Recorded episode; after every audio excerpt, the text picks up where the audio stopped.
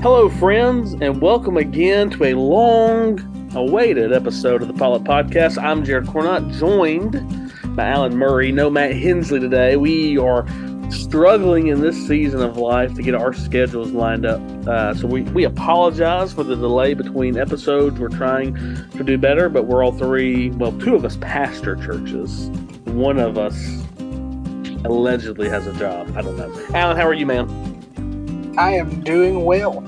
Your hair's got gotten uh, gotten whiter since the last time we spoke.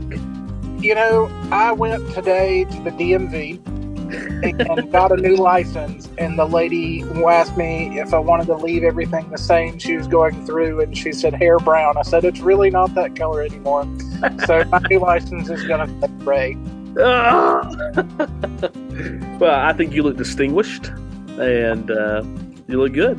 So well, I, I, do pastor, so that might be where the gray's coming from. Yeah, well, I'm, I'm getting thin uh, right over here, unfortunately. So it's coming for me too. Uh, but Allen, good to see you. We haven't done an episode since I moved back to Alabama. As you can see, I've kind of got my office finally situated here. We've gotten past Easter, and a lot has happened in Southern Baptist life. A lot is going to happen. Uh, coming up May 1st, there is a big meeting uh, at the EC uh, we won't give any spoilers, but I think we have a pretty good idea of who is going to be nominated to be the new EC uh, CEO, and uh, probably some candidates announced thereafter uh, for New Orleans. And I'm sure we'll dive into that as those become official, uh, and that we can report and talk about those. But there are a couple things that have happened, Allen in particular, that I feel like need to be discussed. One of those is Stephen Rummage, Oklahoma pastor. I, I, believe he's pretty well known by most people. Is going to be nominated to be the uh, president of the 2024 Pastors Conference in Indianapolis. Uh, and I don't know about you, but from everything I've seen, everybody, no matter where they kind of land in the denominational spectrum at this point in somebody's life, seems to be celebrating this. What are your thoughts? Yeah, I haven't heard anything negative yet. I'm I'm sure there'll be something from somebody because people didn't like Jesus either.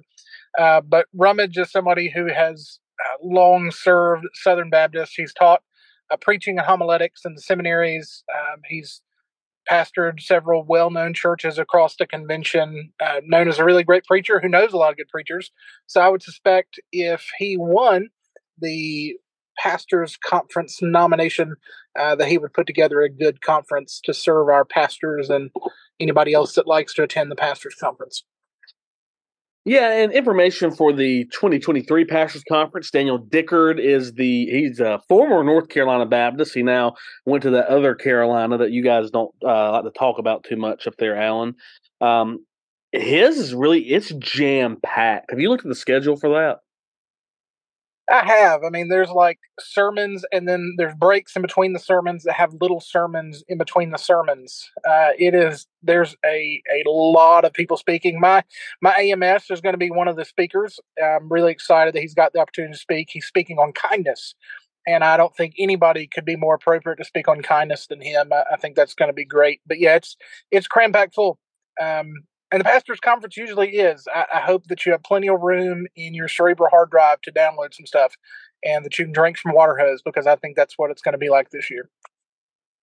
I don't. I don't know your AMS personally, but I know a lot of people who know him. They all think highly of him, and I'm going to take your word. And I don't. I don't think there's any audience that needs to hear a message on kindness more than Southern Baptist right now, uh, and that's just my my perspective. So, yeah, I would I would suspect Rummage has nobody run against him, uh, and I would suspect that he will have uh, eh, he may have someone run against him. You never know. It's this is Southern Baptist we're talking about, but I would suspect I, I believe Stephen Rummage is a man who is well loved uh, and uh, well appreciated. We'll do what we can to get him on the potluck uh, before the annual meeting and let him kind of share maybe what his vision is for the 2024 Pastors Conference. And uh, you can Google. Uh, I, I, don't. We'll put in the show notes, Matt, uh, as he hopefully listens to this and um, listens to what I say.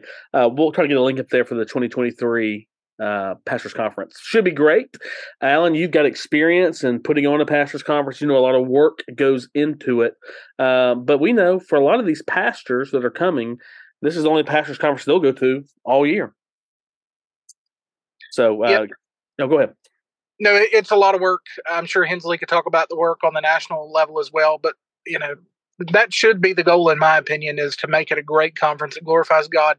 And for the guys, this is the only conference they get to go to all year. Make it worthwhile. Yeah.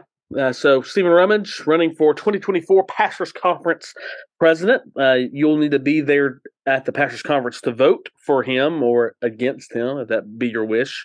Uh, I don't know the uh, the Pastors Conference is interesting since it has no governing documents. Uh, it's kind of up to the president each year and how that goes. So last year when Matt did it, he asked only uh, Southern Baptist pastors uh, to vote. In previous years, they had asked only senior pastors to vote.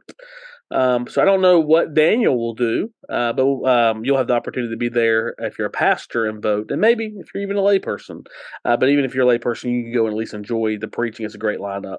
Other big news uh, out of Southwestern Baptist Theological Seminary. We kind of been hearing this for a while, and it came into fruition at their trustee meeting just recently. David Dockery has had the interim tag removed, and he is the new president at Southwestern Baptist Theological Seminary.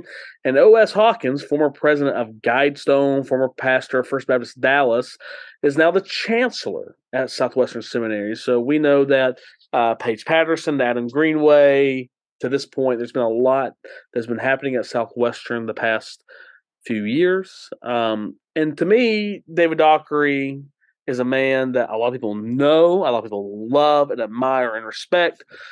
And my impression is the trustees felt like there needed to be some stability at Southwestern, and David Dockery was the man at this time. Uh, I, I, don't really know what a chancellor does. Allen, maybe you maybe you know what a chancellor does, but with David and OS to, to provide some stability, um, we've been hearing that. Allen, what were your thoughts? I, think that Dockery is probably a good choice. Um, he's somebody that a lot of folks would probably say is a Southern Baptist statesman. Uh, there was a period of time in which almost any academic book involving Baptist life that was written had some kind of review or endorsement written by David Dockery. Uh, his name means something. He's written a lot on Southern Baptist life uh, back when Southern Baptists were fighting over Calvinism. Uh, you know, 10, 15 years ago, he, he kind of led the way in discussing and talking and writing about that and what Southern is. He's certainly got the academic credentials um, and has served in academia already at uh, Southwestern, but also recently at Union University. And so uh, I think he can certainly provide some of that stability um, OS can probably provide some uh, financial insight and some financial direction, and probably also some some fundraising. Um, I, I, would think that'll probably be part of his role as well, the role of a president as well. But um, maybe with him in that chancellor role, he'll he'll have some opportunity to help with some of the financial woes that have been happening at Southwestern over the last number of years. Yeah, I mean, I think we all want to see that seminary in Fort Worth grow and do well. We want all six of our seminaries to do that, and feels like New Orleans Seminary with under Jamie Dew has got a lot of positive traction going on. I, I want to say Jamie is in year four at being at New Orleans, if you believe that, because I remember talking to him in Birmingham in 2019, shortly after he had been installed as the seminary president. And so I'm hearing great things out of New Orleans. Uh, Southern's going to be Southern, right? Danny Akin at Southeastern. We never know what's going out in uh, California out there with Dr. Iorg, uh, but we we assume things are going well, and Midwestern continues to grow. And so, uh, you know, if you're wanting to know more about David Dockery, I mean, the guy's written and done a ton, as Allen alluded to. Uh, but a book that I have read by him that I would recommend to any Southern Baptist is Southern Baptist Consensus and Renewal. It's a great little book on Southern Baptist life and belief, and I would just recommend that to you. Uh, I'm excited for Dr. Dockery. I don't, I don't know him, but I know this. He is a graduate of the University of Alabama and so he has to be a uh, a good leader in that sense. And you know, uh, he was at Union and TEDS too, right? He was at Trinity.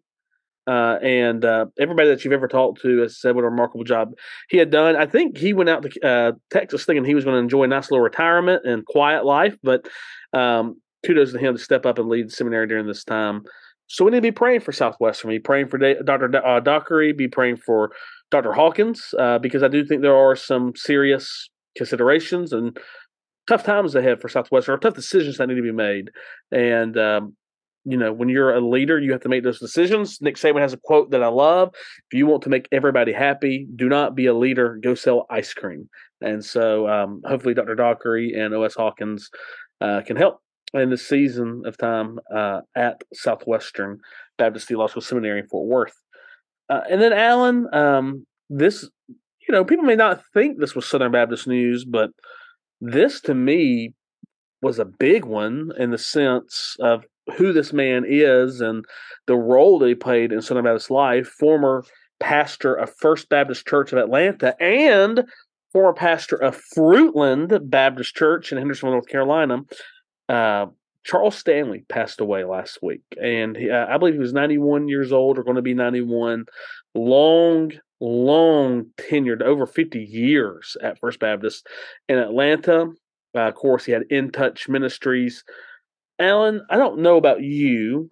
Uh, I would not say that Andy, uh, not Andy Stanley, Charles Stanley.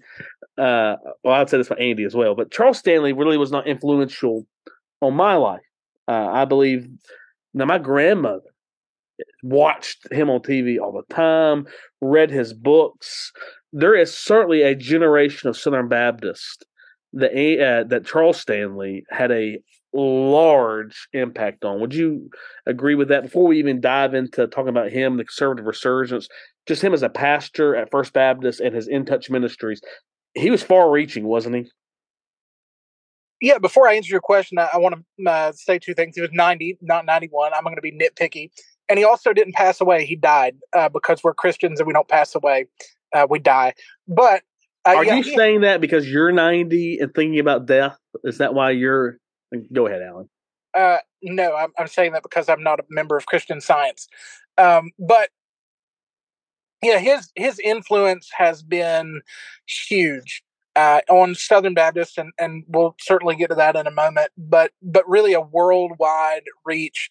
Um, he's he's the one person I've always been able to say if you've got to watch a preacher on TV, uh, Charles Stanley is probably the one you need to watch uh, because he was actually orthodox and and preaching the gospel, and his his sermons and his radio program have really been all around the world. His books have had a huge influence. He's written lots of books, and his life has had a couple different editions of those. When I worked at Lifeway, as well as an independent Christian bookstore, folks were all the time coming in and buying those Charles Stanley Life Principle Bibles, and so uh, his his reach and his impact has been huge. Um, I cannot tell you the number of people in churches that I've pastored. There have been so many people have told me that as they're getting ready on Sunday morning, they listen and watch Charles Stanley. And I've got one now that listens to David Jeremiah, who was one of the ones that spoke at Charles Stanley's funeral. So I have to follow up uh, behind Charles Stanley and David Jeremiah in some people's eyes every Sunday. And those are really big shoes to fill, even for somebody with Sasquatch feet. That's pretty funny. Allen, uh, as our local Baptist historian on on the podcast, can you talk a little bit about the role that uh, Charles Stanley played in the conservative resurgence. He was elected, I think, in 1984, 1985, as the president of the Conservative uh, Convention, which was certainly during the time of, of the resurgence with you know Adrian Rogers and and all those leaders. What kind of role did Charles Stanley play in in bringing the convention back to biblical fidelity? Yeah, Stanley was one of those early prominent conservatives that were elected during the conservative resurgence. I think you know it all kind of kicked off in '79, and Adrian Rogers had a huge influence as well. Uh, Stanley was one of those that fell in kind of lockstep as uh, someone who believed in the inerrancy of Scripture, who obviously had kind of large profile being there at uh, First Baptist Atlanta and already having a large impact um, of course, we, we know the value and the importance of being elected president because that allows you to uh, make appointments. And so you're allowed to make uh, conservative appointments if you're conservative like Stanley. And so his work there in the mid 80s um, was integral in the, the conservative resurgence moving forward. It, it amazes me. So many folks um, have talked about the positive gospel impact of Charles Stanley uh, through his television, through his books, through his radio programs. Uh, but it has amazed me um, looking on the internet at some, um, we'll, we'll, be gracious here and say more moderate uh, and progressive Baptist news outlets to people who have cursed the name of Charles Stanley uh, because of his work during the conservative resurgence. And so uh, I didn't know that there were people that hated Charles Stanley, but I've learned that. Uh, everybody I've ever met liked the guy. Uh, so definitely important in Southern Baptist life for conservatives uh, like myself and you and Matt, um, laying some groundwork so that we can be where we are now. Yeah, I mean, a minute ago I said, you know, Charles Stanley didn't really influence me personally, but because of Charles Stanley, men were influenced who have influenced me. And so, really, we as Southern Baptists are indebted to men like Charles Stanley and should be thankful to God for men like Charles Stanley who paved the way for Allen, you, and I to be pastoring churches as uh, people who believe in the inerrancy of Scripture, people who are complementarians, uh, people who believe in what is quote unquote called conservative theology. We believe that we affirm that because men like Charles Stanley made it easy for us to do that in our churches uh, today, and we should be grateful for that. It doesn't mean that any man is perfect or anything like that, but it does mean um, that we stand on their shoulders as we lead our churches today. And our prayer should be that God would raise more men up like that in our convention. Right now, you know this, I know this, anybody listen to this podcast because you would not listen to a Southern Baptist podcast unless you were interested in what was happening in Southern Baptist life. No, right now it is a tumultuous time in our convention. There's a lot of division, there's a lot of accusations about wokeness and things of that nature. Some of that may be exaggerated, some of that may be cause for concern. So to you to decide. But we need godly men to stand up at this time in our convention and to lead us. And uh, we are fast tracking the days to New Orleans where we'll have the opportunity to do that. Well, Allen, the Masters just ended. I know you're not the biggest, maybe golf watcher. Did you watch any of the Masters at all? I did. I watched a little bit of it. Uh, kept up a little bit with it. You know, I, I find it uh, more entertaining than baseball. Wow. Okay, here we go. Well, I uh, I kind of have it as a tradition at my house uh, that during Masters weekend I make a uh, oh, I don't know, enough for about 10 sandwiches of pimento cheese and 10 egg salad sandwiches. Because if you go to Augusta, you are one of the lucky ones, I went in 2019, I was one of the lucky ones. Uh, you can buy for $1.50 pimento cheese sandwich or an egg salad sandwich. We've we've talked about pimento cheese on this podcast. We've never talked about egg salad. Uh, Allen, are you a fan of the egg salad sandwich? And if you are, let me ask you this: uh, do you put celery in yours? Because my wife will not let me put celery in the egg salad sandwiches that I make. I'm not. Uh, I'm mm. not against egg salad. It's just never my choice. Um, I can eat it if if it's there. Um, a lot of times at church potlucks, I've had ladies who have made egg salad sandwiches that were free of celery, and I have eaten them. Uh, it's just not my choice. I'd rather have pimento cheese. I love deviled eggs. Um, I like potato salad. I like a lot of the same things that go into egg salad sandwiches, uh, but just not not against them. Um, just not not for them. Kind of indifferent towards egg salad. Um, so, sorry to disappoint.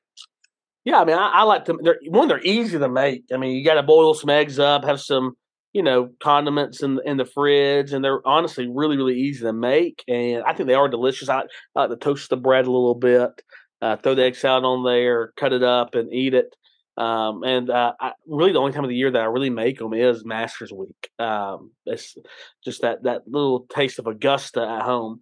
Uh, but I do enjoy having an egg salad sandwich. I can remember my grandmother making them all the time when I was growing up. That she would eat.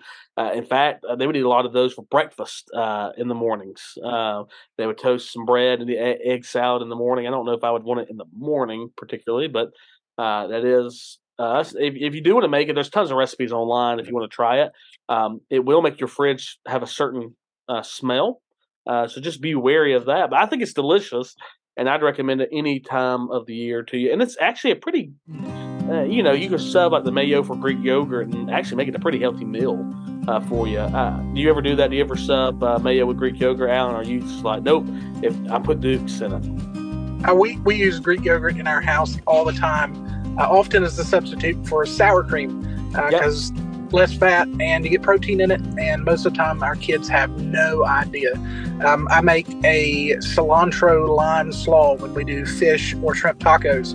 Uh, that I use lime juice and Greek yogurt to make the dressing with it, and uh, it's really good. So I, I, can I can see doing that. There you go. Well, Allen, anything else you want to add? We, we finally got to record again, uh, so that praise praise be to God for that. But uh, anything else you want to add before we bring this to a close? Go to New Orleans. Go to New Orleans. We I talked to Matt about uh, we need to get Doctor Bart Barber on the podcast in the coming weeks, hopefully soon. Talk with us a little bit about New Orleans and what it's going to look like. Hopefully, we can get uh, Stephen Rummage on before. I don't know if we can or can't. I need to reach out to him. Uh, but that would be great too. So, friends, thank you for joining us. Uh, talk about Southern Baptist life, be in prayer, and all these matters for the Stanley fa- uh, family, for uh, Stephen Rummage and his uh, running for the Pastors Conference and what he will put together for that and for Southwestern Seminary. Sit down, have an egg salad sandwich next time you listen to us, and join us next time. Same Baptist time, same Baptist hour, and as always, stay Baptist, my friends.